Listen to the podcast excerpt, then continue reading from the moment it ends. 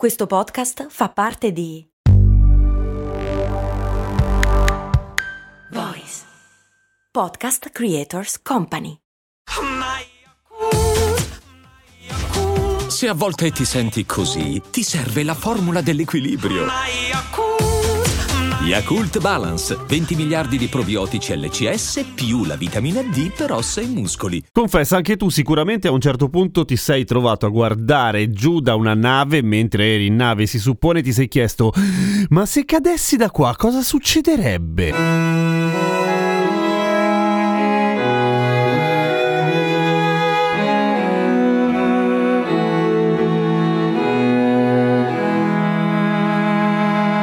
Ciao, sono Giampiero Kesten e questa è Cose Molto Umane, il podcast che ogni giorno risponde alle vostre bizzarre curiosità, tipo cosa succede a chi cade da una nave da crociera, metti, o da un traghetto? Beh, ovviamente una delle variabili sta nel quanto è alta la nave, nel senso che cadere da decine di metri e schiantarsi in acqua non è esattamente come dirlo, ma mettiamo che sopravvivi all'impatto, o comunque facciamo che qualcuno ti vede cadere, poi dell'impatto ci preoccupiamo dopo. Ecco, le navi da crociera e le navi in generale che portano passeggeri, ma tutte in realtà, hanno ovviamente delle procedure molto molto molto rigide per quanto riguarda il famoso uomo a mare, che si dice anche se è una donna perché è così, è un po' sessista. Nel senso che in genere non si dice vabbè amen vaia con Dios, si cerca di salvare la persona caduta in acqua e si fa di tutto per salvarla, ma non è poi così semplice. Una nave mediamente grande ci mette circa un'ora a fare un'inversione a U, ok? Persino più di tua nonna con l'appunto. Quindi appunto non è come dirlo, non è come col gommone quando devi tornare indietro perché hai lasciato l'amico sulla battigia. Ehi!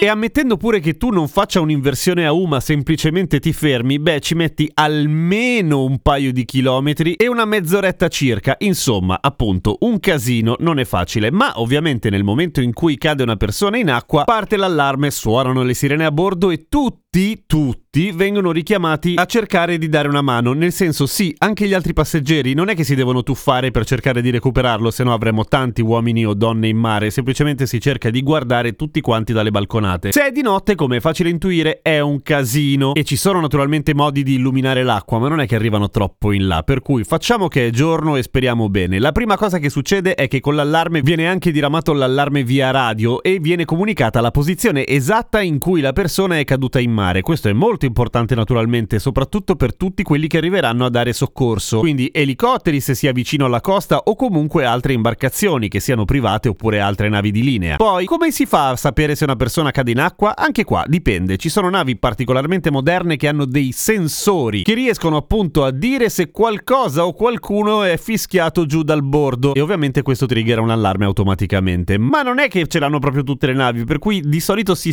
spera che qualcuno ti veda, si spera che tu non cada. Però comunque, ecco, nel caso. Non succede però che tutti si buttano nelle scialuppe di salvataggio e si mettono a girare come dei pirla, perché serve a poco, soprattutto a seconda delle condizioni del mare. Nonostante questo però bisogna dire che cadere da una nave di solito richiede un atto intenzionale o di chi cade o di qualcuno che ti cade, cioè un omicidio fondamentalmente, perché cadere per caso dal parapetto della nave non è facilissimo, sono fatti in genere per essere a prova di persona alta che a un certo punto perde i sensi, vale a dire sono abbastanza alti da non farti cadere per sbaglio. Se ci fate caso sono generalmente o dovrebbero essere più alti del parapetto di un balcone. Ecco, via. Detto questo, quante persone cadono in mare all'anno? Tra le 25 e le 30 persone all'anno, il che sembra un casino, ma in realtà è una persona su 1.4 milioni di viaggiatori, che se ci fai caso, tutto sommato è una buona media. Quante di queste si salvano? Ahimè, poche, un quarto, circa il 25%, e qua entriamo nelle grandi sfighe che capitano in mare. Per esempio, l'impatto. L'impatto a seconda dell'altezza assomiglia molto di più a schiantarsi dal terzo piano sul cemento in realtà dalle navi grandi. Nel senso, se avete mai spanciato da mezzo metro di trampolino avete idea di cosa sto parlando. Ma mettiamo che la persona sopravvive all'impatto o lo fa con poche fratture in modo da riuscire a stare a galla, subentra il problema ipotermia che non sembra, ma anche nei mari molto caldi in realtà avviene per la ragione che abbiamo raccontato un sacco di volte del fatto che l'acqua si ruba il tuo calore molto più velocemente dell'aria, cioè in pratica trasmette il calore molto meglio. Ma mettiamo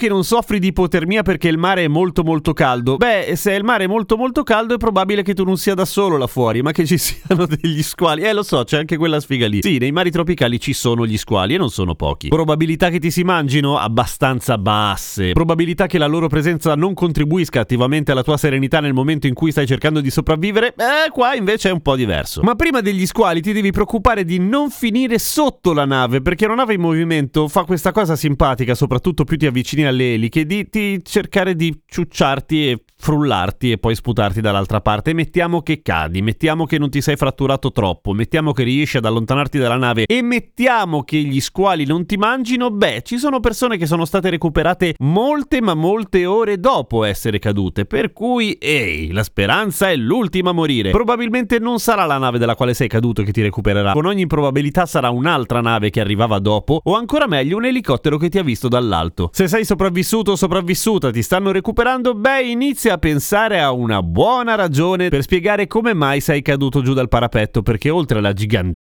grottesca figura di merda che stai per fare, probabilmente qualcuno ti passerà un conto di centinaia di migliaia di dollari perché una ricerca di una persona in alto mare non è esattamente una roba economica. Pro tip! Se siete in mare e vedete qualcuno che cade giù dal parapetto, avvisate immediatamente qualcuno. Grazie al cazzo. No, lo dico perché ogni tanto fanno le esercitazioni, cioè ogni tanto quelli delle navi buttano un manichino fuori bordo e poi lo vanno a recuperare, un po' come fanno i cani col bastone, solo che se lo fanno da soli. Però in genere avvisano prima, proprio per evitare il panicone. Dopodiché non farti prendere dall'entusiasmo, non buttarti giù dalla nave. Ehi, mentre vi dicevo questa cosa mi sono ricordato che una volta attraccando in Croazia con un traghetto che era abbastanza piccolino, un tipo era molto contento di essere arrivato sulla sua isola natale, così mi hanno spiegato poi, che effettivamente arrivando in porto si è tuffato dal parapetto. Beh, sapete cosa gli è successo? Niente, è un croato, i croati sono grandissimi, non si fanno niente, però v- voi non fate, neanche se siete croati non fatelo. A domani con cose... Ah! Come sapete qui a Cose Molto Umane rispondo alle domande dei patron, cioè quelli che si iscrivono a patreon.com slash cose molto umane, ma volevo fare questo esperimento. Volevo scegliere una volta alla settimana una domanda che mi arriva su Instagram, ma non che mi scrivete in privato. Fate una storia, taggatemi e la più figa o quella che viene votata di più eh, avrà la risposta, ok? Una volta alla settimana. A domani con Cose Molto Umane, di nuovo.